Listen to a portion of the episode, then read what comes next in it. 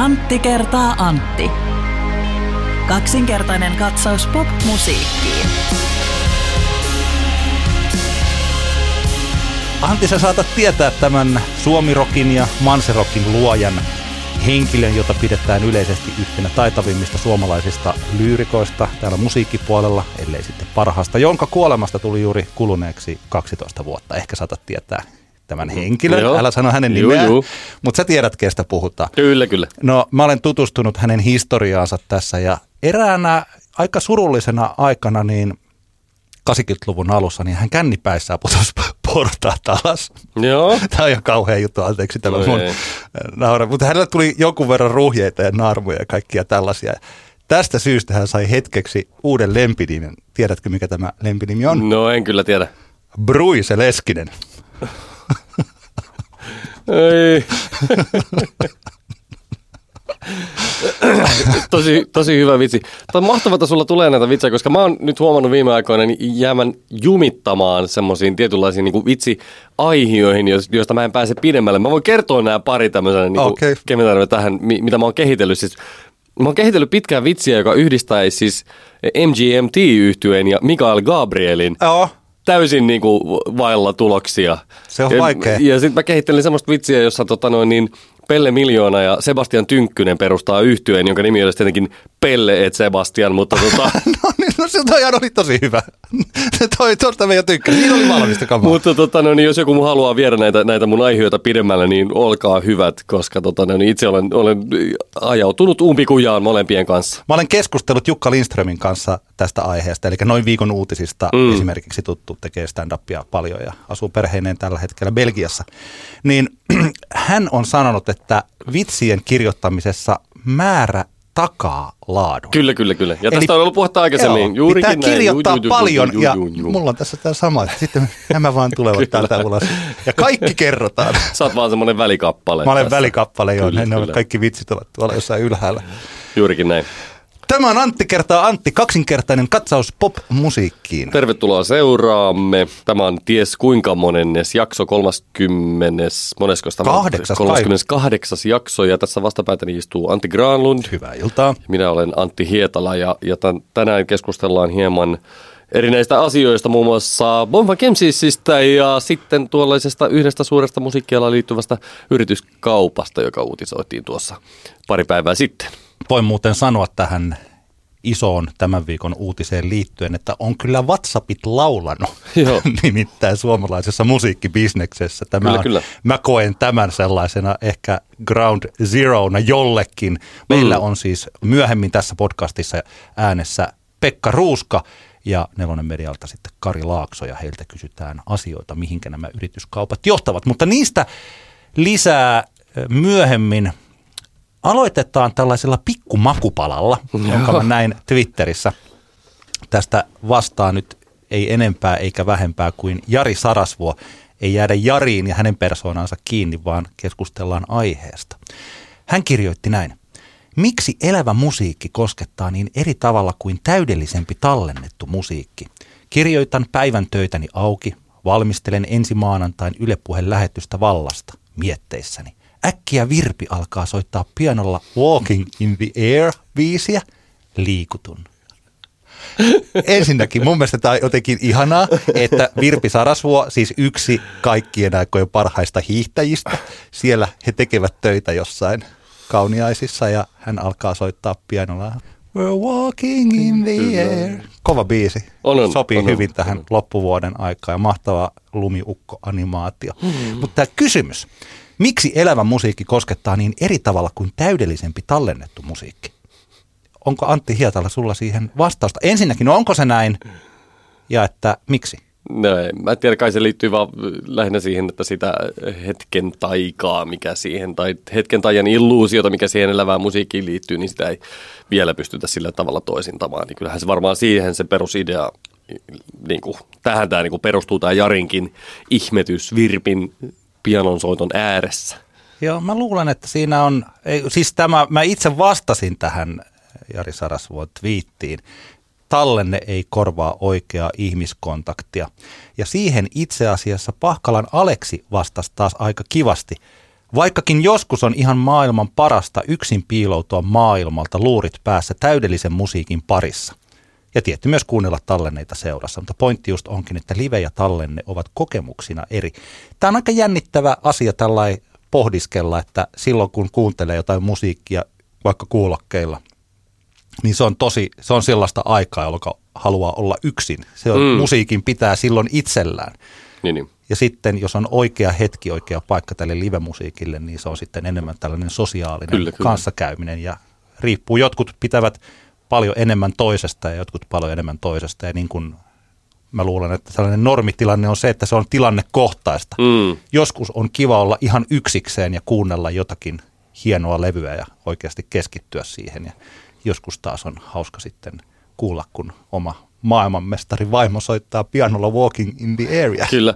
Ja tää on, niin kuin, tästä tulee mieleen yksi, yksi tämmöinen niin esimerkki, joka on tässä viime kuukausina mietityttänyt aika paljonkin liittyen tähän livemusaan on se, että tiedät kanadalaisen laulaja ja laulantekijä Mac DeMarcon Itse asiassa en ole tutustunut hänen Joo, musiikkiinsa. no kuitenkin mun mielestä aika semmoista niin kuin, sanotaanko, kädenlämpöistä indie-soittelua. Joo. Mutta monet tykkää ihan hirveän paljon. Hänhän oli tuossa sirkuksessa keikalla, loppumyydyllä keikalla, sirkuksessa, Aha. Mac DeMarco. Voiko kuvitella siis joitain kuukausia sitten. Ja, ja se oli, siellä oli kuulemma äh, tuttujen, jotka, jotka olivat siellä paikalla, niin silminnäkijä havaintojen mukaan siellä oli ollut hurmioituneita kaksikymppisiä sali täynnä. Ja, ja tämä jotenkin niin kuin juurikin liittyy siihen, ei, ei äkkiseltä olisi arvannut, että Mac DeMarcon keikalla olisi semmoinen tilanne. Ihmiset oli laulanut ihan alusta lähtien biisin sanojen mukana. Niin siihen, tässähän tämä niin kuin kiteytyy juurikin, että mä olettaisin, että, ja mitä on ymmärtänyt kommenteista kuullut, että se keikka ei ollut niin kuin esimerkiksi soitannollisesti tai keikka showna mitenkään kovinkaan erikoinen ja siellä oli ollut paljon semmoista pieruhuumoriakin mukana ja muuta, mutta juurikin se sosiaalinen aspekti oli varmastikin se, mistä siinä ensisijaisesti nämä Joo. hurmioituneet kaksikymppiset olivat maksaneet sitten. Mulla on yksi hyvin vastaava kokemus kuin mitä ehkä Jarilla on ollut tällä viikolla jonakin aamuna. Ja se on ollut viime jouluna, kun silloin kolmevuotias, nyt neljä vuotta täyttänyt poikani Emil oli aloittanut muskarin. Ja sitten se oli muskarin joulujuhla ja sitten siellä tehtiin erilaisia juttuja, mm. mitkä onnistui humoristisella tavalla hyvin tai humoristisella tavalla huonosti. Mutta siinä loppuun tuli tällainen, missä se muskarin täti kysyy, että haluaako joku tulla esiintymään. Ja hän pikkasen sillä lailla haki, että yleensä lapset eivät siinä kohtaa sit kuitenkaan uskalla. Mm. Ja Emil loikkasi siitä mun vierestä ja sanoi, että minä. Ja sitten hän lauloi mikrofoniin nuotilleen suurimpiin, lähes nuotilleen oikein pianon säästyksellä tuikit tuikit tähtönä. No niin.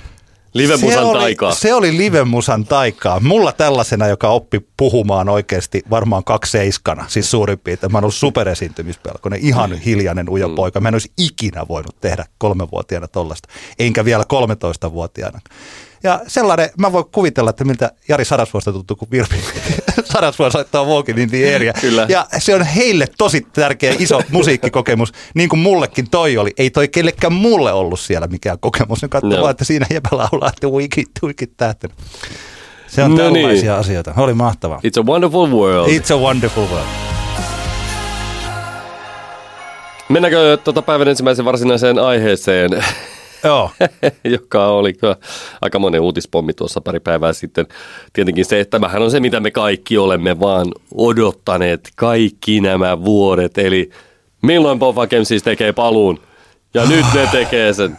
Oi, että mun, eh, siis, mä kysyn, mä voin sanoa omani, mutta kerro sä omas. Siis kun sä näit tämän uutisen, et, niin mikä sun olo tästä oli tästä uutisesta, että free, freestyler tulee, siis ei Poffa Games siis tulee takaisin.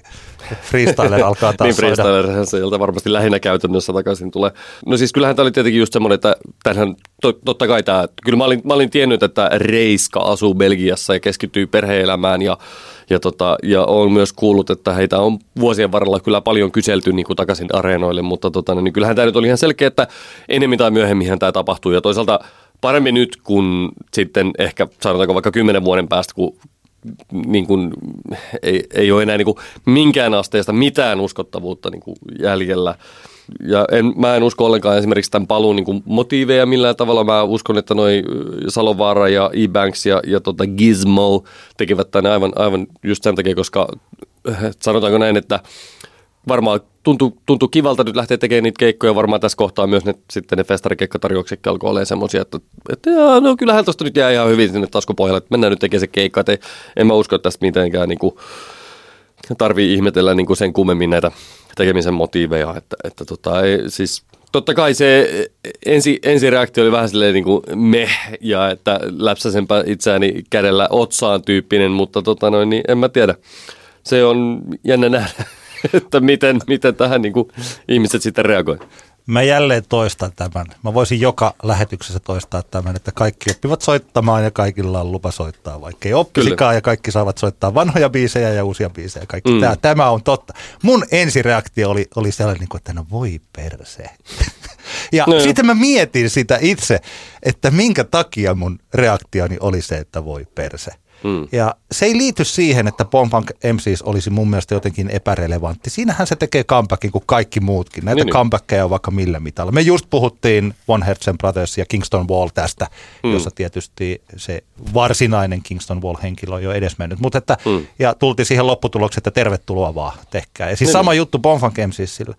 Mutta Mä voin, kertoa Tää, tähän, mä voin kertoa tähän väliin tämmöisen mielenkiintoisen tavallaan sukupolvien välisen niin kuin, suhtautumiseron tähän yhtyeeseen, koska tota, mä oon kuitenkin jo, jo piakkoin nelikymppinen ja olin soittamassa tuossa vähän aikaista levyä yhden vähän yli kaksikymppisen sällin kanssa. Ja tota, no, niin oli semmoinen ilta, että oli, oli tavallaan aika vapaa meininki siinä soittaessa ja jonkun verran soiteltiin myös semmoista niin kuin, vähän niin kuin ei nyt huumorimusaa, mutta silleen myös itseämme hauskuuttaaksemme soitimme erinäisiä kappaleita sinne jossain vaiheessa iltaa. Ja sitten tota, tämä mun DJ-kaveri niin soitti sitten jossain kohtaa iltaa freestylerin, ja sehän on semmoinen, mitä etenkin pikkujouluaikaa varmaan DJ kuulee paljon, että äh, soita freestyleria. Ja, ja, tota, ja, ja tota, no, niin se meni silleen, niin kuin mä olin silleen, että, no, he, he, että freestyler, että tämä on niin kuin hyvä biisi ja, ja onhan tämä niin kuin hyvin tehty kappale ja, ja niin kuin suomalaisen popmusan klassikko ja, ja niin poispäin. Mutta sitten vähän ajan päästä niin tämä mun DJ-kaveri soitti toisenkin Bonfa Kempsensin biisin, varmaan B-Boys Fly Girls. Ja... Sehän on aika hyvä biisi muuten.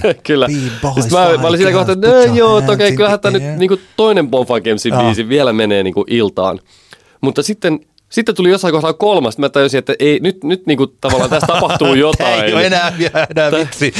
tässä tapahtuu nyt jotain, joka, joka todella erottaa minut ja, ja henkilö, joka voisi käytännössä olla niin kuin iän, iän puolesta mun lapsi, niin, niin tota, niin siinä on, jos miettää niin kuin meidän suhtaan, me ollaan oltu kuitenkin jo periaatteessa lähestulkoon aikuisia silloin, kun Bonfankem siis tuli, tuli tota, suosionsa huipulle, mutta tämä henkilö, se, tämä Bonfankem siis musa tuommoiselle 20 sehän on ihan sitä varhaislapsuuden musiikkia. Mm. Ja siihen varmaan liittyy tietenkin niille, joilla on lämpimiä lapsuusmuistoja muutenkin, niin varmaan liittyy aika paljon lämpimiä lapsuusmuistoja tähän niin kuin Bonfa Kemsisin musaan. Ja, ja tota, siitä oli varmaan tässä niin kuin kyse, että se on sitä samanlaista nostalgia. Jos mietitään, jos mä menen, niin kuin mä oon syntynyt 81, että mit, mitä musaa silloin – minkälaisia fiiliksiä mulla tulee 80-luvun alussa julkais, julkaisusta musiikista, joka on sitten soinut kotona, niin, tota, niin kyllähän sieltä niin mulla tulee tosi paljon lämpimiä muistoja. Tässä on just varmaan samanlaista, että eri juttu on tietenkin se, että, että miten sitten tuolla niin festari näillä festarikeikoilla, että Joo. onko ne 20 ihan siellä silleen, niin kuin, että ei herra jumala, miten naftaliinista roudattu tämmöinen ihme oldtimer pumppu tonne säheltää, vai onko ne silleen, että ei vitsi, kun tämä onkin kiva kuunnella näitä lapsuuden biisejä. Niin se riippuu tietysti paljon siitäkin, että minkälaisia ne itse keikat on. Ja niin. siis tällainen niin kun mä yhä mietin sitä, että miksi mulla oli tällainen negatiivinen suhtautuminen tähän, niin se varmaan, mä olin juuri miettinyt tässä aikaisemmin näitä nykyisiä franchise-juttuja, että kuinka elokuvista, katsotuimmista elokuvista maailmassa, kuinka paljon niistä on uusia mm. ideoita ja kuinka paljon ne on jonkun tuoteperheen elokuvia. Niin, niin.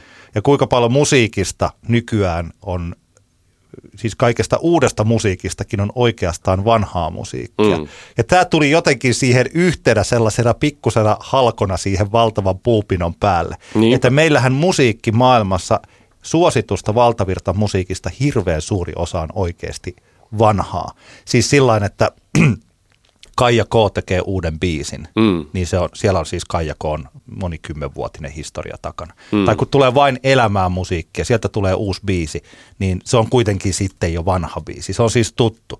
Ja kun meillä tulee Ultra Braan paluu tai Nylon Beatin paluu, niin nekin on jo kaikki vanhoja. Ja tämä valtavirtaan mahtuvaksi, jos ajatellaan valtavirtaa tällaisena yhtenä kioskina, niin sitä hyllytilaa on tosi vähän. Mm. Et sieltä se ihan aidosti, jos musiikkimaailmassa muuten tänne mahtuu vaikka kuinka paljon, ja jos valtavirta on, sinne mahtuu aika vähän, mutta sinne ympärille mahtuu. Mutta jos siellä on olemassa joku yksi slotti ja se käytetään, niin siihen tilalle, sen takiahan sinne tilalle ei mahdu mitään muuta. Niin kuin mistä mekin ollaan puhuttu, että jos tulee vaikka Jenni Vartiaiselta ja Halo Helsingiltä ja Kaija Kolta tulee uudet biisit, hmm. niin ne täyttää nämä A1-rotaatiot, niin eipä sinne hirveästi mahdu mitään uutta, hmm. eikä edes siitä niin, kuin, niin sanotusti mestaruussarja tasosta vähän niin kuin su- vähemmän suosittu, ei mahdu sinne. Ja se, että näitä kaikkia slotteja täytetään nykyään pelkästään vanhoilla, tutuilla asioilla, niin mulla tuli sellainen hetkellinen joku semmoinen, niin kuin, että voi harmi. Ja se johtuu varmaan siitä.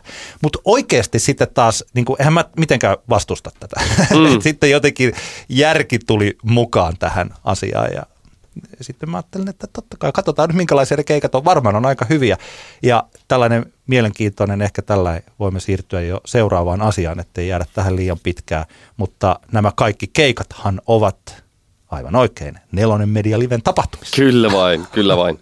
Lähet, vielä sen verran tähän sanon, että mä en, mä en, mun tai lähdetään siitä, että silloin kun Freestyler julkaistiin 2000, löin jonkun tyypin kanssa kaikki tietävänä 19-vuotiaana vetoa, että tästä ei tule kansainvälinen hitti. Hävisin sen vedon. Nyt uskallan lyödä uudelleen vetoa, että Bonfa Gamesisin uuteen, uuteen tulemiseen, johon varmasti liittyy joku, joitakin uusia biisejä. En usko, että niistä tulee millään tavalla relevanttia, ne ei tule jäämään niin historiaan, mutta ehkä Bonfa Gamesis todistaa jälleen minut vääräksi. Nähtäväksi jää. Tämän viikon ja ehkä tämän kuukauden, olisiko se sitten myös tämän vuoden puhutuin Musa Business uutinen on se, että Sanoma on ostanut osuuden Kaiku Entertainmentista. Ja tällaisena rahallisena liikkeenä tämä ei ole kovin suuri. Eli Kaiku Entertainmentin liikevaihto oli viime vuonna noin miljoona euroa. Kaiku Entertainmentin artisteja ovat muun muassa Maija Vilkkumaa, Juha Tapio, Elastinen, Laura Voutilainen, Tuuri Boelius, Pekka Ruuska on toimitusjohtajana, jatkaa yhtiön toimitusjohtajana ja hänen lisäkseen myös muut nykyiset osakkaat tämän yhtiön omistajina ja osan vaan tosiaan sanoma siitä ostaa. Mutta miksi tämä on niin merkittävä juttu, niin se on tietysti se, että sanoma on ruvennut haalimaan itselleen aika paljon tätä musiikkibisneksen koneistoa niin, että kohta alkaa olla kaikista tuotantovälineistä palaset siellä yhden talon alla. Niin, tämä on vähän, poikkeuksellista. Siinä on vähän semmoinen värisuora alkaa olemaan, eli, eli kun, kun tässä Sanoman uutisessa Pekka Ruuska puhuu ainutlaatuisesta pohjasta artistitarinoiden rakentamiselle, niin tähän tavallaan niin kuin tämän ainutlaatuisen pohjan muodostava tämä koko värisuora, joka lähtee siitä, että siellä on printtimediaa, kuten Hesari ja Ilta-Sanomat. Sitten on TV-kanavia, sitten on merkittäviä radiokanavia ja nyt kun tuli ennen tätä Kaiku Entertainment-yhteistyötä tuli, oliko se viime kesänä kun julkistettiin Nelonen Media Live kokonaisuus. Tai kevät-talvella. Kevät-talvella, eli, eli, tota, eli käytännössä hirvittävän läjä festivaaleja ja, ja nyt sitten vielä tämä niin kuin levyyhtiö, songwriter-puoli, niin tota, tässä alkaa olemaan niin kuin koko sarja jonka pohjalta on aika hyvä rakentaa artistitarinoita. Kyllä. Me puhuttiin Bonfunk MCsistä, jonka kaikki keikat on tosiaan täällä Nelonen live eri tapahtumissa. Sinne kuuluu siis paljon kaikkea Raumanmeren juhannuksesta Iskelmäfestivaaliin, Himosjuhannukseen, Suomi Pop Festariin, South Parkiin ja Tammerfesteihin mm. ja kaiken maailman tällaisiin puoliin. Sitten tosiaan niin kuin paitsi Nelonen on tietysti se iso ja vain elämää ja kaikki se kuuluu tähän keissiin. Suomi Pop, Rock, Aalto, Helmi, Loop, Hitmix kuuluvat tässä radiopuolella. Ja näinhän se on sitten muuallakin, eli nelosella, nelonen ei ole ainoa tämmöinen iso perhe, mutta että se, että nelonen on nyt ottanut tämän vuoden aikana tämän festaripuolen ja nyt sitten myös levyyhtiöpuolen siihen, niin tämä on herättänyt paljon kysymyksiä. Tämä on herättänyt tässä bisneksen sisällä. Muut levyyhtiöt tietysti miettivät tällä hetkellä, varsinkin isojen levyyhtiöiden tekijät miettivät hyvin tarkkaan, että mitä tämä tarkoittaa. Eli onko Kaiku Entertainmentin artistit, minkälainen etulyöntiasema heillä on esimerkiksi festarisloteissa, Hmm. tai buukkauksissa. Tai minkälainen etulyöntiasema heillä on vaikka siinä, että pääsevätkö he Radio Suomi Popin soittolistalle. Kyllä, kyllä. Tai pääsevätkö he vain elämäähän tai johonkin idolstuomareiksi. Siis tietysti se on alkaa olla niin kuin pienempi ja pienempi pooli, joka sitten mm. telkkariin pääsee.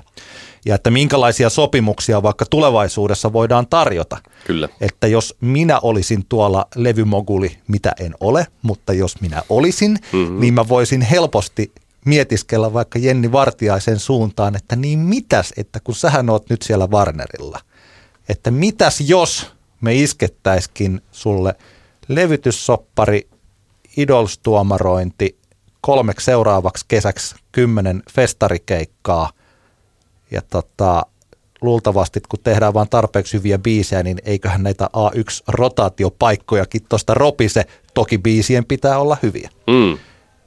Niin se on aikamoinen neuvotteluvipuvarsi verrattuna siihen, kun toinen voi sanoa, että no meillä olisi tämä levytyssopimus ja sitten me voidaan tehdä näitä keikkayhteistöitä – Siis niin kuin, tämähän on kyllä, ilmiselvä. Kyllä. Tämä on siis kyllä. sellainen, että tämä ei ole nyt, ettei joku ajattele, että siellä taas piruja maalaillaan seinille tai tehdään niin kuin, senkin ilo, kyyninen ilonpilaaja, vaan tämä on siis tilanne, jonka kaikki tietävät. Tämä on se niin sanottu elefantti huoneessa. Kaikki musiikkialalla olevat ovat miettineet juuri tätä, kun tämä uutinen tuli.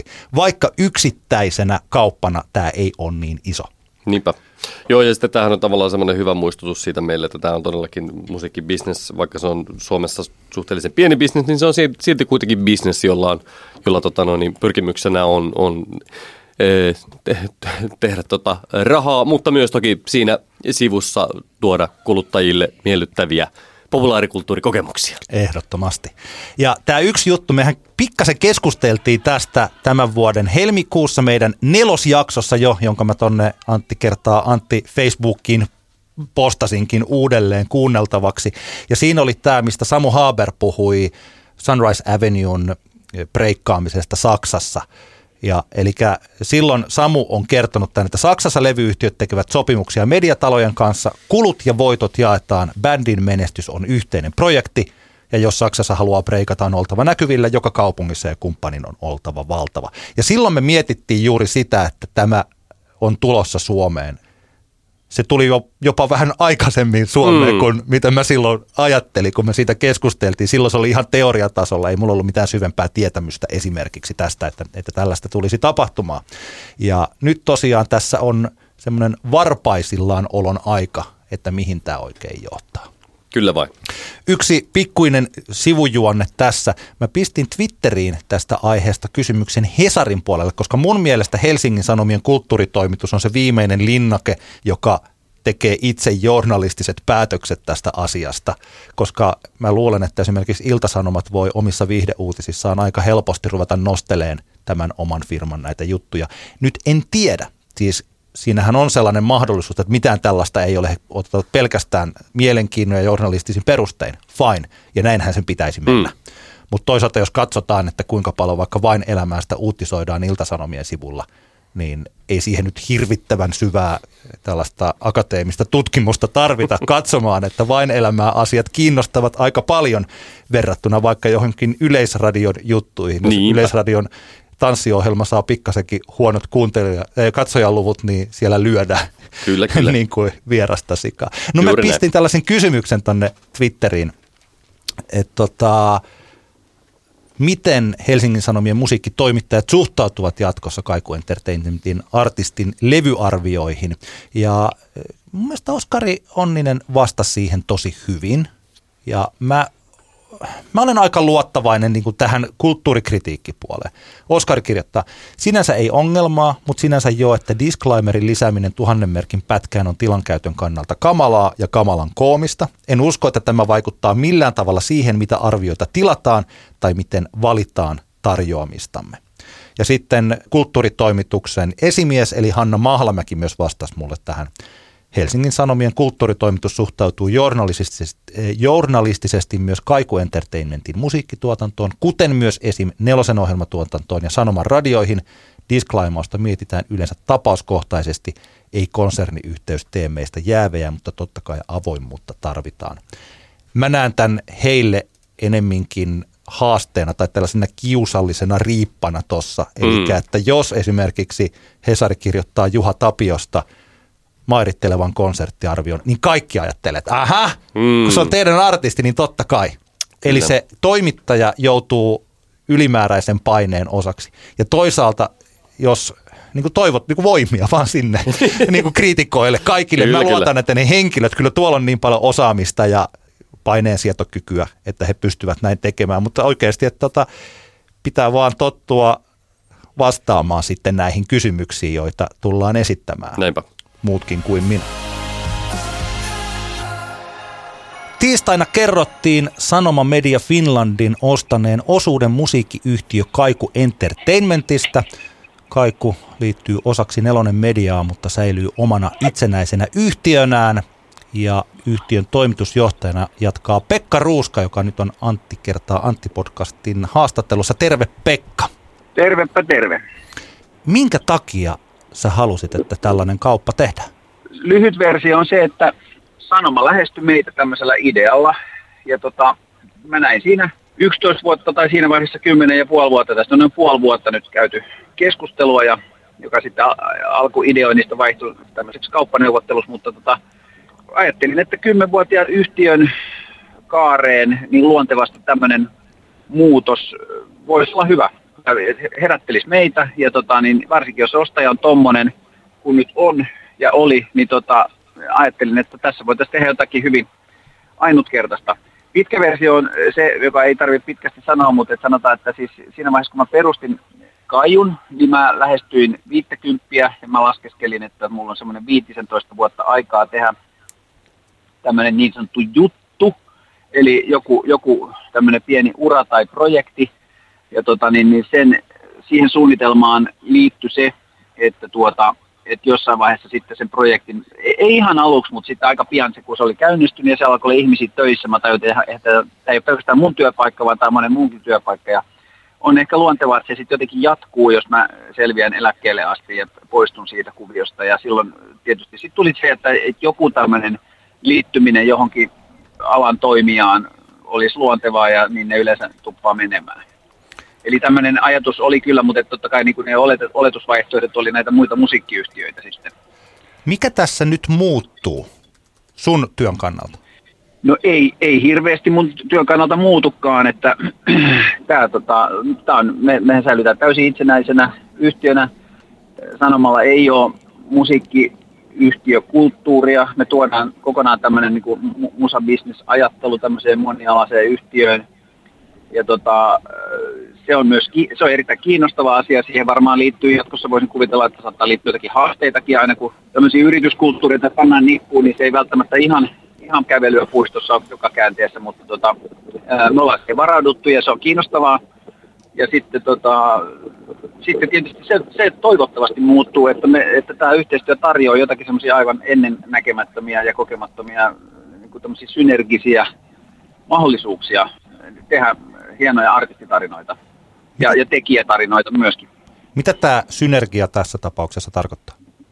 Se tarkoittaa sitä, että Kaiku liitetään osaksi yhtiötä, jolla on omia radioita, sillä on oma televisiotoiminto, sillä on tota, iso kasa festivaaleja, mitä, mitä se omistaa, ja, ja ties mitä kaikkea muuta vielä, niin tota, sitten sam- samaan konserniin liittyy vielä printtimediakin, tosin se on varmasti journalistisesti aika autonominen, että se on ehkä vähän sit toinen tarina. Se- Sen suhteen ehkä mikään ei ole erilaista kuin aikaisemmin, mutta tota, kyllä, kyllä mä uskon, että siitä, siitä löytyy semmoista niin kuin kapasiteettia ajatella asioita kokonaisvaltaisesti ja, ja niin kuin ikään kuin samat ihmiset voi olla suunnittelemassa niin kuin eri, live-ihmiset voi osallistua levyprojektien hahmottelemiseen ja, ja tota, noin, niin televisioihmiset voi osallistua ja siellä voidaan ideoida kaiken näköistä niin kuin tälleen crossmediaalisesti, jos hienosti sanotaan, niin, tota, niin tämmöisiä, tämmöisiä kaikkea, en mä tiedä yhtään vielä mitä kaikkea ne voi olla, mutta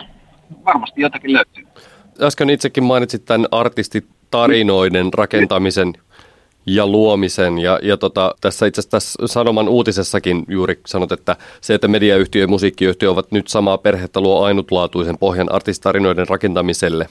Ja tota, jotenkin tällä kyynikkonahan sitä tietenkin ajattelisi, että tässä nyt pyritään vaan kontrolloimaan sitä artistitarinoiden niin kuin kehittymistä ja sitä, että minkälaisia asioita artisteista sitten niin kuin tavallaan kerrotaan. Haluatko kumota tämmöisen niin kuin kyynisen ajatuksen tässä? Kyynisyys on aina poikaa teidän kaltaisten, kaltaisten ihmisten taholta. Se pitää meidät irteenä. Tota, niin, niin, siis pahimmillaan se voi tietenkin olla jotakin kontrollointia, joka ei ole kyllä tullut, tullut mieleenkään, että se voisi semmoistakin olla. Siis tietysti levyyhtiön toimintaahan tietynlainen kontrolli toki kuuluukin aina, että artisti, artistihan on, on sellainen villivarsa ja tota, hyvä, tai sanotaanko parhaimmillaan on, on villivarsa, joka haluaa juosta joka suuntaan. Ja tota, harva artisti on niin kuin lähtökohtaisesti sillä niin kuin erittäin organisoitunut ja, ja semmoinen hyvin niin kuin tarkasti toimintojaan suunnitteleva, vaan ne on usein tuommoisia luonnonlapsia, jotka haluaa tehdä juttuja ja sitten levyyhtiön tai, tai vastaavan entiteetin niin kuin tehtävä on ikään kuin suitsia vähän sitä luovuutta ja ohjata sitä lempeästi johonkin suuntaan. Ja, tota noin, ja sitten nipsiä tiettyjä juttuja pois, vähän semmoista puutarhahoitoa, että tietyt rönsyt pois, jotta tämä varsinainen runko kasvaisi, kasvaisi tässä hyvin. Ja sitä, sitä tota, sillä tavallahan urallani pyrkinyt tietyllä tavalla kontrolloimaan artistitarinoita, että sanotaan nyt vaikka pitkä yhteistyö Juha Tapion kanssa tai Samuli Putron kanssa aikanaan, niin, niin se on ollut sitä, että mä oon sanonut joskus, että mun mielestä toi, mitä sä nyt puhut, ei ole hirveän hyvä idea. Kyllä, kyllä. Joku voi sanoa, sitähän joku voi sanoa kontrolliksi, mutta että tota noin, niin sitä voi toinen sanoa sitten taas valmentamiseksi tai opastamiseksi tai, tai rakentavaksi keskusteluksi. Ja, ja nyt tässä, tässä niin kuin se syntyy siitä se mahis, että, että tässä on nyt erittäin valistuneita ihmisiä, joilla on niin kuin pitkä kokemus radiosta, televisiosta, livestä, levystä, musiikkipiisin kirjoittamisesta niin kuin saman katon alla sitä mä mietin nyt, kun alkaa olemaan tässä niin kuin sanomalla täällä niin kuin musapuolella nyt tämmöinen niin 720 astetta, niin mitäs tota, missä kohtaan toi ohjelmatoimistopuoli tulee sitten tähän vielä täydentämään palettia? No se ei ole mun, mun ruutua. Toki mä oon sitä ajatellut, että, että tota, kyllähän sekin tuohon istastas, se on, se on vain hirveän vaikea bisnes. Me, se on. me, ite, me yritettiin sitä itse yhdeksän vuotta ja ei päästy siinä, siinä niin kuin mihinkään. Me ei, me ei menetetty rahaa, mutta ei me myöskään tienattu, että me, me lopetettiin se muutama vuosi sitten. Että en tiedä, mitä he on siitä suunnitellut. Joo, tämä oli itse, tota, oma, oma fiilis kanssa, että itse kanssa tota, entisenä ohjelmatoimista yrittäjänä tiedän, että se, se on ehkä tämän koko, koko paletin se vaikein, vaikein osio tehdä fyrkkaa, että, että silleen niin kuin ymmärrettävää, että, se ei ole ekana jonossa. Joo, en tiedä, mutta että sitten nyt jo niin kuin Nelonen Media Live, niin järjestää konsertteja ja, ja tämmöistä näin, että on pieniä askeleita niin kuin tuosta festivaalista tämmöiseen niin kuin tapahtuman järjestämisen suuntaan ja varmaan voisin kuvitella, että semmoinen, semmoinen jatkuu, mutta en, en pysty siihen ottaa kantaa, kun tämä on yhden, yhden päivän vanha yhteistyö nyt toistaiseksi, niin Miten? he hyppii sinne sen aisan yli. Mähän tässä nyt, kun me keskustellaan, niin tämä on Antti kertaa Antti podcast. Toisaalta mun päivätyöni, niin kuin mekin olemme olleet yhteydessä mun päivätyöni osalta, niin on Bauer Media, eli toinen iso radiotoimija täällä. Ja tässä nyt on jo päivän aikana ollut jonkun verran tällaista niin sanottua watercooler talkia, missä mietitään sitä, että jakautuuko musiikkibisnes kahteen eri leiriin, eli onko olemassa sanomien leiri ja sanomien artistit, ja sitten vaikka täällä, onko teillä sitten Bauer Mediaa ja Maikkaria ja jotain tätä puolta. Näetkö sä tällaista mahdollisuutta esimerkiksi omien artisties kohdalla, että he soivat nyt tästä eteenpäin vaikka vain Sanomien radiolla ja meillä, mä en siis päätä tietenkään tällaisista asioista, mutta vaikka meillä Bauer Mediassa sitten Maije Vilkkumaa, Juha Tapio, Elastinen, Laura Voutilainen ei soikkaan enää niin paljon tai ollenkaan. Onko tämä vaara, onko tämä mahdollista? No tota, on, on se masentavaa, jos se tollaiseen menisi, että tota, mä, en, mä en halua uskoa, mä en halua uskoa, että täm, näin voisi käydä. Mä oon kuullut, että esimerkiksi Saksassa näin on jossakin määrin päässyt käymään, mutta tota noin, niin, niin, ja varsinkin jos, jos tämä tota, kehitys lähtisi tästä meidän siirtymisestä tuon yhtiön tota, osaksi, niin, niin se tuntuisi erityisen lähes hupaisalta, koska me ollaan kuitenkin verrattain pieni toimija ja tota, no, niin ihan, ihan eri sarjassa niin kuin, kooltaan kuin esimerkiksi Warner ja Universal ja Sony, Sonykin. Ja tota, mä, mä, todella toivon, että vaikka, vaikka tämä ehkä saattaa aiheuttaa jonkunnäköistä mietintää näissä vakiintuneissa toimijoissa, niin että otettaisiin vaan semmoisena niin markkinan to, kehittymisenä ja muuttumisena niin kuin maailmassa kaikki muuttuu ja, ja sitten tota, eihän tässä niin kuin, tai, tai sanotaan, että tämä on sellainen asia, mikä on hekumallinen lähtee niin kuin mehustelemaan tuohon suuntaan, mutta että niin kuin, totuus on se, että eihän niin kuin nelosen radiot varmaankaan pärjää missä ainakaan pelkän kaiku, kaiku tuotannon parassa ja ne, ne tarvii isoja hittejä kaikilta Suomen hienolta artisteilta – ja tota noin, niin, niin, sitten taas toisaalta niin, niin Kaijun pitää pystyä tekemään totta kai erittäin hyviä biisejä, jotta, jotta tota noin, niin, niin, niin kuin nelos, nelosen radiot ei vaaranna omaa radiobisnestään. Niin mulla ainakin se, on, se fiilis, mikä itselle tästä niin. tulee, on se, että, että tietenkin se Saksan ja Suomen erottaa sillä tavalla, että, että Saksa on niin paljon isompi markkina-alue anyway, että Suomessa on ehkä Suomessa ei ole ehkä ihan samaa, tai Saksassa on ehkä helpompi tavallaan niin kuin jakautua, koska sitä niin kuin sekä niin kuin musiikkia on enemmän että kuluttajia on enemmän, että Suomessa on ehkä vähän niin kuin se, että pilkotaan tämä vaikka tämä kenttä puoliksi, niin se oikeasti jättää aika pa- vähän niin kuin pelivaraa niin kuin kaikille osapuolille Joo. sitten. Joo, ei, ei, mä, se, olisi, se, olisi, se olisi ihan todella valitettavaa, jos mä, mulla on niin kuin semmoinen käsitys, että jos tämä nyt aiheuttaa, aiheuttaa tota, jonkun sortin mieliharmia tai jotakin jossakin, joillakin tahoilla, niin kyllä on vahva usko siihen, että semmoiset mieliharmit aika nopeasti niin kuin sitten haittuu, kun toiminta jatkuu ja huomataan, että mitään, mitään ihmeellistä ei, ei, ei tapahdu. Ja, ja mä nyt ainakin tiedän, että, että tuolla nelosen suunnalla niin missään nimessä ei ole minkäännäköistä aikomusta ruveta tota, mitään ton suuntaista kehittelemään. Et ne, ne on, koki, koki tämän luontevana vaihto, vaihtoehtona, varsinkin kun me oltiin niin kuin kans koettiin se semmoisena hyvänä vaihtoehtona meidän kehittyä ja saada totta kai leveämpää selkänoja taakse, niin, niin tota, et niin koki tämän hyvänä vaihtoehtona lähteä tämmöiseen ja rakentaa tämmöistä hidas business ja, ja bi, biisejä ja artistirosterit kasvaa hitaasti ja, ja tota, artistit on sopimuksissa kiinni ja niin edespäin, niin katsotaan mihin tämä menee, mutta et ei, tämä, ei voi olla niin kuin uhka kenellekään, eikä, eikä se, jos tuommoisen jokin boikottimeininkiin lähettäisiin, niin se olisi kyllä se olisi mun, mun mielestä kyllä tosi surkeata meiltä kaikilta. Tästä me olemme samaa mieltä, mikä on oikein, oikein mukava kuulla, varsinkin noin vahvasanaisesti sanottuna. No ketäs artisteja sä sitten sainaat seuraavaksi? mä, mä, mä sainaan todennäköisesti semmoisen 17-vuotiaan Joonatanin. Okei, okay. okay, kuka hän on? Hän, hän on sellainen tota, tämmöinen räppäri, laulaja, kundi, joka joka tota, löytyi tuolta ihan, ihan Spotifysta ja tota, ää, Jimmy, Jimmy Pääkallo, meidän AETR-jäbä, niin löysi sen sieltä ja ihan mahtava tyyppi ja varmasti, tai ollaan jo tota, hyvin pitkällä näissä jutuissa. Et siinä on varmaan seuraava, seuraava projekti.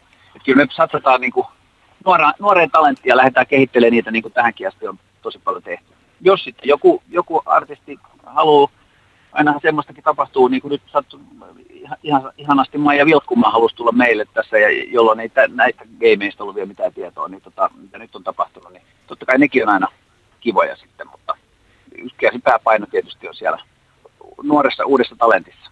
Eikä välttämättä nyt aina niin nuoressa, mutta usein. Miten ne nyt on aika nuoria, mitä lähdetään rakentelemaan?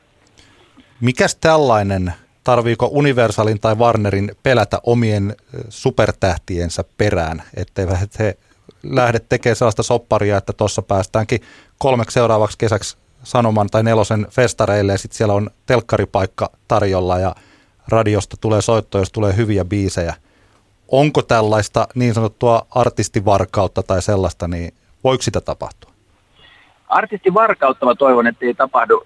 Tota, siis me on keskusteltu, me on keskusteltu aika hiljattainkin, ei, ei liittyen ollenkaan tähän tähän kauppaan, tai sen, sehän vasta eilen oli julkista, mutta me ollaan keskusteltu noiden, mä oon käynyt keskustelun näiden majorien toimitusjohtajien kanssa, en nyt mene siihen mistä syystä, mutta on ollut, on ollut tarvetta käydä sellaista keskustelua tavallaan siitä, että, että onhan vielä voimassa se hyvä tapa, mikä meillä on aina ollut, että sopimuksia kunnioitetaan ja toisten katiskalla ei käydä ahvenia pöllimässä. Ja tota noin, niin, niin sitten, että artistisiirtymät tapahtuu, kyllähän niitäkin silloin tällöin tapahtuu. Lauri Tähkä vaihtoi pari vuotta sitten le- levyyhtiö toiselta isolta toiselle ja niin edespäin, niin, niin tota, että ne tapahtuu sitten siististi sopimuksen päättyessä. Jos artisti haluaa, ettei se jatka sopimusta edellisen yhtiössä kanssa, vaan haluaa mennä jonnekin muualle, niin niihin on yleensä aina jotkut syyt, mutta se on, se on aivan eri asia kuin pölliminen.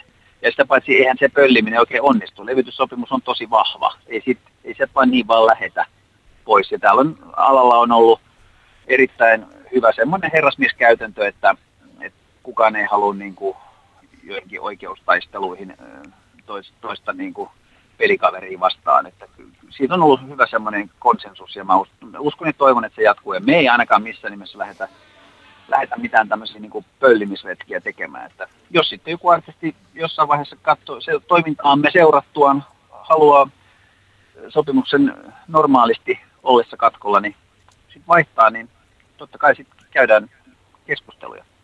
Mutta näinhän, tämä on ihan sama tilanne, mikä on ollut aina, aina olemassa. Siinä suhteessa mikään ei nyt muutu. Pekka Ruuska, kiitoksia loistavista suorista vastauksista. Mä olin odottanut, että saattaisi tulla jopa hieman ympäripyöreämpää maalailua. Mahtavia vastauksia mun mielestäni meidän aika suoriin kysymyksiinkin. Kiitoksia niistä ensinnäkin. Joo, kiitos oikein paljon minunkin puolesta, Pekka. Kiitos. Kiitos, hyviä kysymyksiä. Vielä tällainen loppukysymys, että nyt kun saat Kaijusta osuuden myynyt, niin ostatko uuden veneen? En tiedä.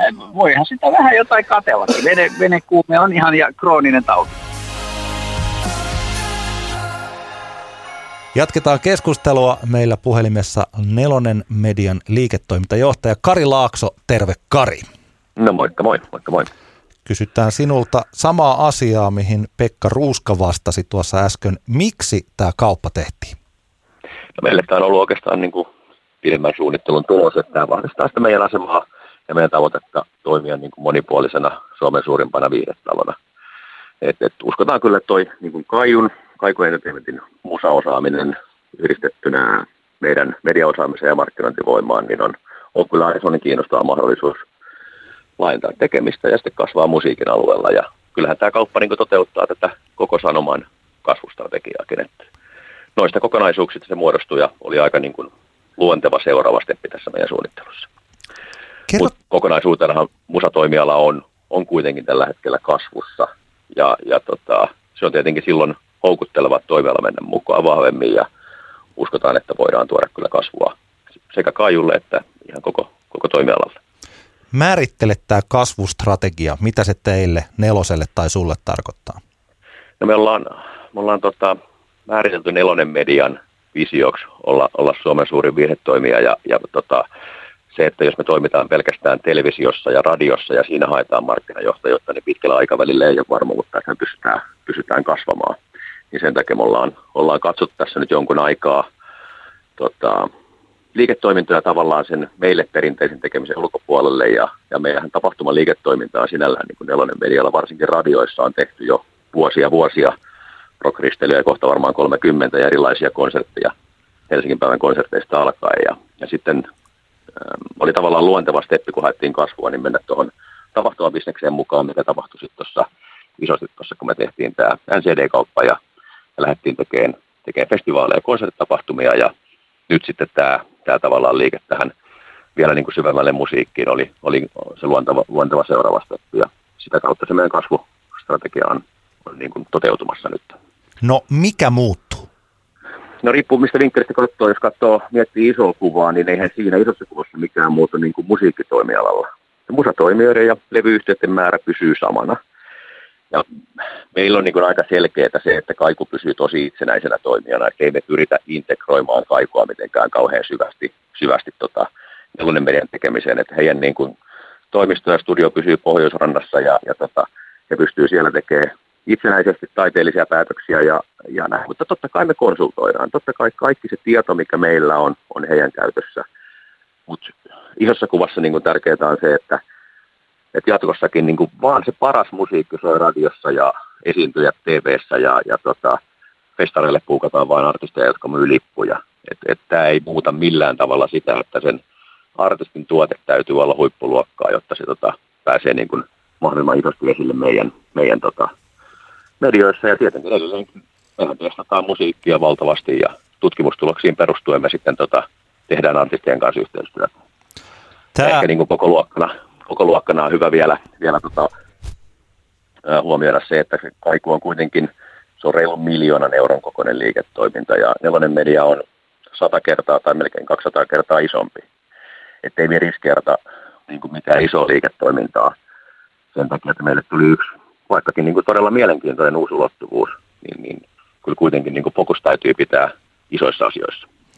Tämä tietysti on se tämä seuraava asia, eli nämä synergiaedut, se mikä musiikkibisnestä tässä on mietityttänyt ja siitä on paljon puhetta ollut tässä nyt viimeinen vuorokausi siitä lähtien käytännössä, kun tämä uutinen julkistettiin.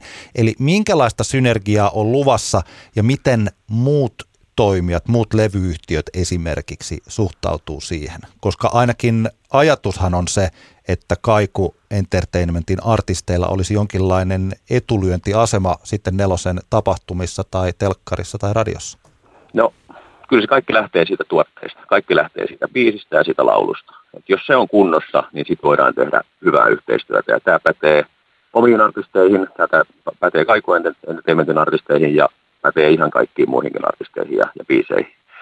tota, Mutta me uskotaan, että me pystytään niin kun kajun artistien kanssa tekemään sitä, mitä me itse asiassa halutaan toteuttaa kaikkien artistien kanssa silloin, kun se yhteistyö toimii hyvin ja tuote on niin kuin huippukunnossa. Eli silloin me pystytään tekemään semmoisia hyvin suunniteltuja artistikaaria, parempaa markkinointia ja toisaalta sitten myös ihan dataan pohjautuvia päätöksiä. Mutta se, että tota, silloin kun homma toimii, niin biisejä soitetaan radiossa, ne esiintyy televisiossa ja heitä puukataan innolla ja ilolla festarikeikoille. Mutta vaan silloin, kun se sieltä on huippuluokkaa, että että niin kuin mä sanoin, niin ei, ei nämä artistit voi päästä esiintymään nyt vaikka festarille, jos ei ne myy lippuja. Eli, eli kyllä se niin kuin on se, että kuluttajat niin kuin loppukädessä päättää ne biisit, mitkä soi radiossa ja ne, ne artistit, mitkä, mitkä buukataan festarille, ettei meillä ole varaa niin kuin suosia tavallaan väärällä tavalla, koska muut liiketoiminnat on isompaa meille kuin, kuin levyyhtiötoiminta. Tarkoittaako tämä sitä, että vaikka Warnerilla, jolla on kotimaisia artisteja tosi paljon, niin heillä ei ole mitään pelättävää, että sieltä esimerkiksi Elastinen ei nappaa jonkun Warnerin artistin festarislottia nelosen festaritapahtumassa? Kyllä, siis äh, parhaat artistit, mitkä sopii meille, äh, meidän tapahtumien, totta kai niin kuin, tapahtumia on tosi monenlaisia ja, ja tota, eri profiililla, mutta, mutta tota, jokaiselle festarille puukataan parhaat mahdolliset artistit. Meillähän niin kuin, meille tota, levyyhtiöt on ihan samalla tavalla, kaikki major-levyyhtiöt, kaikki pienemmät ihan samalla tavalla on tärkeitä kumppaneita radiossa, tv ja tapahtumissa. Et ei, ei se muutu tässä yhteydessä meidän vinkkelistä yhtään minnekään. Me ei haluta millään tavalla vaikeuttaa yhteistyötä ja halutaan tehdä yhteistyötä ihan, ihan samalla tavalla tasapuolisesti kaikkien kanssa kuin ennenkin. Et, et, me toivotaan, että, että tota, kokonaisuutena, kun tätä katsotaan joku sen vuoden jälkeenpäin, niin todetaan, että se oli yksi piste, milloin musiikkialan kasvu lähti niin kuin voimistumaan. Aihe, josta me ollaan puhuttu meidän podcastissa aikaisemmin tästä, mitä Saksassa on tapahtunut, mistä me myös puhuttiin Pekka Ruuskan kanssa. Onko vaarana, että suomalainen musiikkibisnes jakautuu, että eri toimijoilla on omat artistit ja artistin pitää valita, että lähdekö me tänne siniseen joukkueeseen vai punaiseen joukkueeseen? Meidän vinkkelistä ei minkäänlaista vaaraa. Eli niin kuin mä sanoin äsken, niin me soitetaan kaikkien levyyhtiöiden musiikkia ihan tasapuolisesti ja se perustuu tutkimustietoon. Ja jos nyt katsoo, miten, miten niin kuin ollaan soitettu tähän mennessä ja miten soitetaan tulevaisuudessa, niin muutosta siinä ei tule oleen. Ja sama pätee myös sitten näihin, näihin festareihin.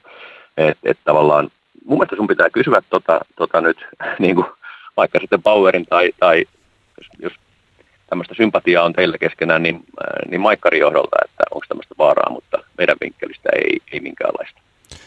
Kun mä kerroin muutamalle kaverille tästä, siis jotka ovat bisneksessä joko levyyhtiöissä tai sitten radiopuolella, kerroin, että me soitetaan teille, niin sieltä tuli aika paljon heti tällaisia, jotka mä ajattelin, että on pikkasen se salaliittoteoria kysymyksiä, jotka liittyy vaikkapa siihen, että tiesittekö te, että rähinä menee Kaijulle ja liittyykö se tähän kauppaan? Tai liittyykö vaikka Maija Vilkkumaan Idols-tuomarointi siihen, että Maija Vilkkumaan Kaijulla ja nyt se onkin sitten nelosen TV-ohjelmassa ja tämä kauppa tulee tässä.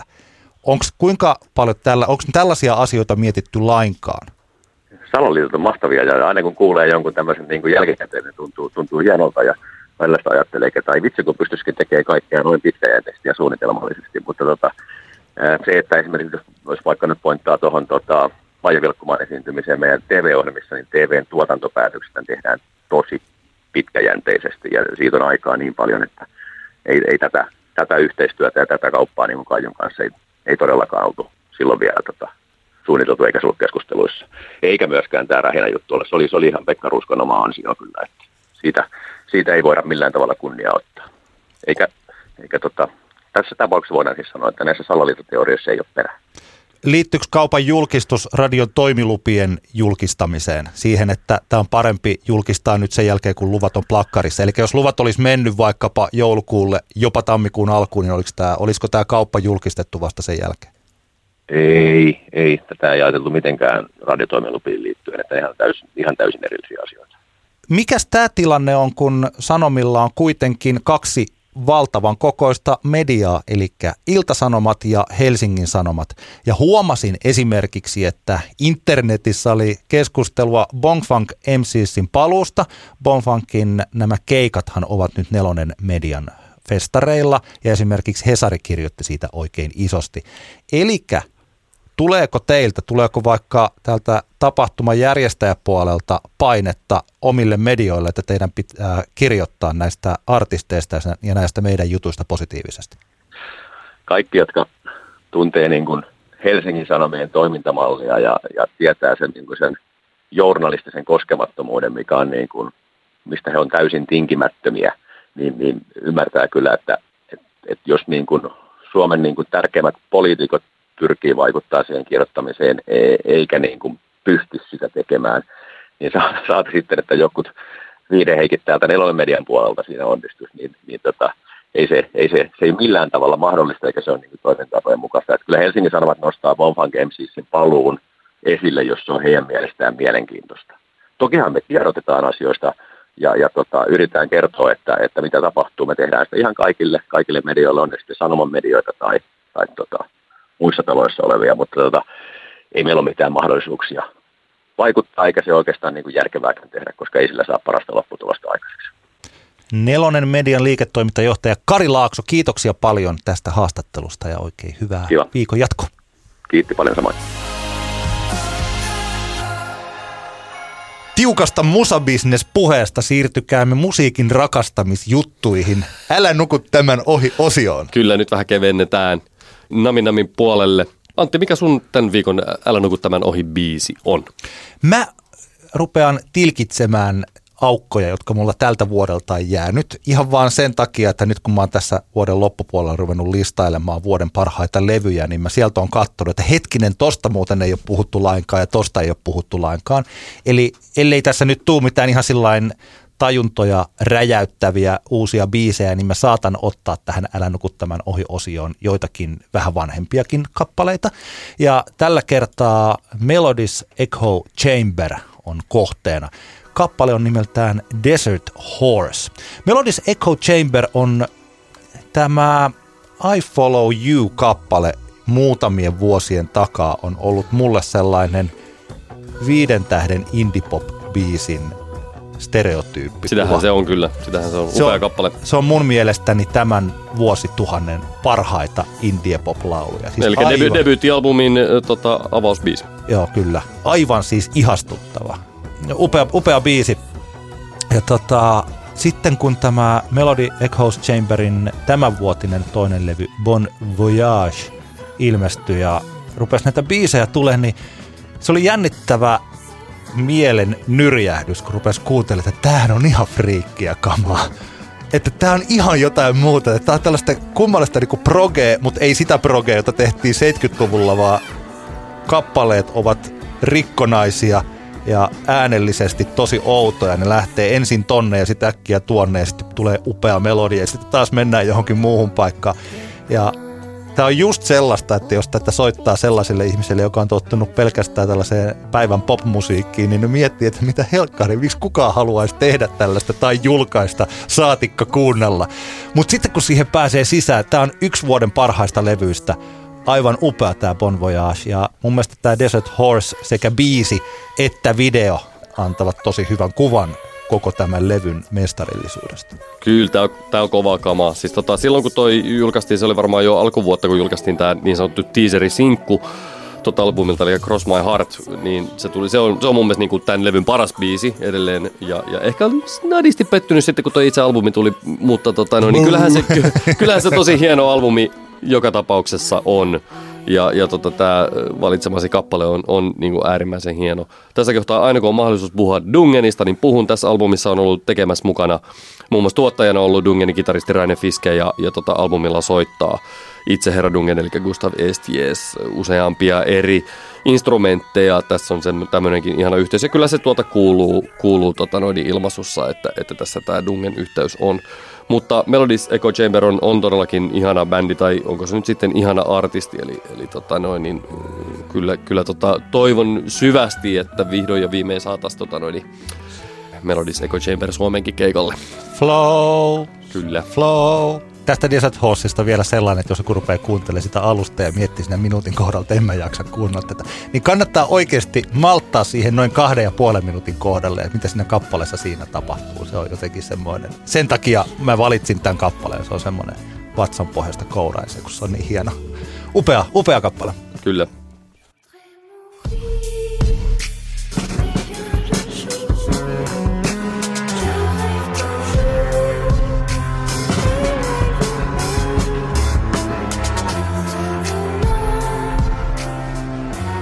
Mitäs Antti sulla? No, minullahan on, on, on tämmöinen kappale, joka meille tavo, ta, meidän tapoihin poiketen ei ole vielä julkaistu. Eli tämä kappale julkaistaan var, virallisesti huomenna perjantaina 30. päivä, joka on muuten Antin päivä. On! Kyllä! Kyllä vain. Ja tota, kyseessähän on The Hearingin, eli Ringamannerin viime uusin single nimeltä Jello joka tota noin, niin oli silleen ihana, kun tuossa tuolla Instagramissa pompsahteli silmille, että hei, tulee uutta The Hearing musaa, koska olin jo vähän ehtinyt säikähtämään, että voi ei, kuinka paljon toi ruusut homma viekään ringan aikaa, vaikka ruusut ihana bändi onkin, niin tietenkin koko ajan toivon myös, että Hearing-materiaalia kuullaan, koska ringa on edelleen niitä harvoja, ellei ainoa englannin kielellä teke, Suomessa musiikkia tekevä artisti, jolla on semmoista kansainvälisen tason poikkeuksellista artistiutta ja, ja, ja laatua ja, ja taitoa ja, ja persoonallisuutta ja kaikkea. Ja, ja tota, tämä kappalehan siis tota, niin sanotusti sitten lunastaa. Eli tämä on, tämä on todella upea, upea tota, biisi, jossa, jossa ilmeisesti Ringan,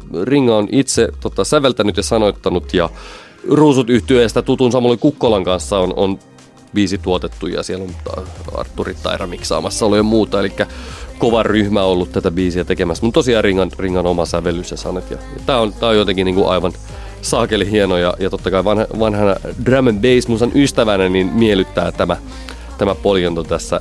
En tiedä ku, kuinka moni muistaa. Ei, mulla jotenkin, vaikka ei nyt hirveän samantyyppinen biisi olekaan, niin mulla esimerkiksi vanha pop drum and bass hitti Oliven You're Not Alone tuli, tuli jotenkin tästä niinku fiiliksestä snadisti mieleen. On pitää kuunnella.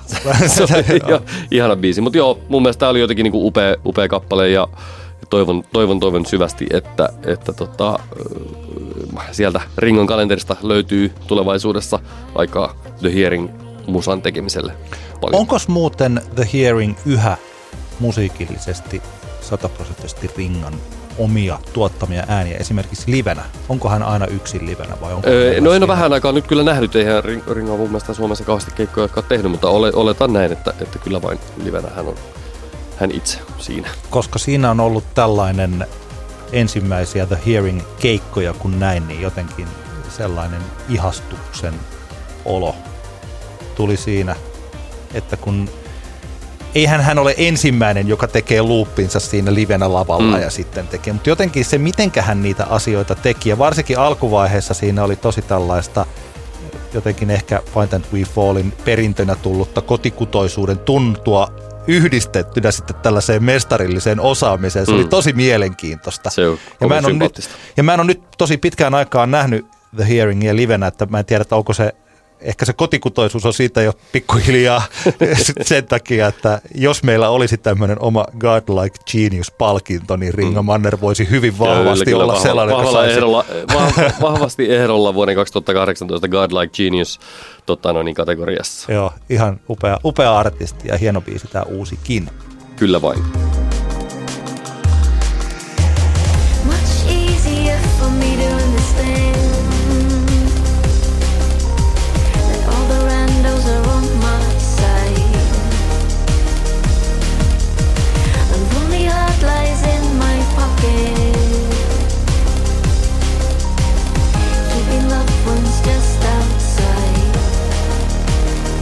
Se oli Antti kertaa Antti podcastin eh, 30. Kahdeksas. jakso. Ihanaa kun kuuntelit. Se lämmittää mieltä se, että tiedämme, että joku siellä kuuntelee. Ei pelkästään isä ja äiti, vaan joku muukin vielä. Meille voi lähettää sähköpostia antti@gmail.com ja tuonne meidän Facebook-sivulle voi, sinne voi laittaa messagea tai viestiä tai peukutella tai ja niin poispäin. Ja, ja tota, palaamme ensi viikolla asiaan.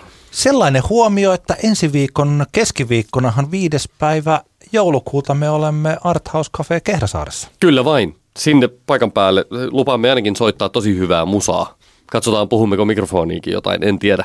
Meidän Jää pitää- nähtäväksi. Homma on tällä hetkellä vielä sillä kehitysasteella, mutta toisaalta tekijät on sen verran kokeneita, että eiköhän Kyllä, tässä saada, kyllä. saada pystyyn jonkinlaista menoa. Art House Cafe Kehräsaari sijaitsee Kehräsaaressa, Tampereella. Tampereella. Kiitoksia tästä. Hei! Kiitos paljon. Moi moi! Antti kertaa Antti. Kaksinkertainen katsaus pop-musiikkiin.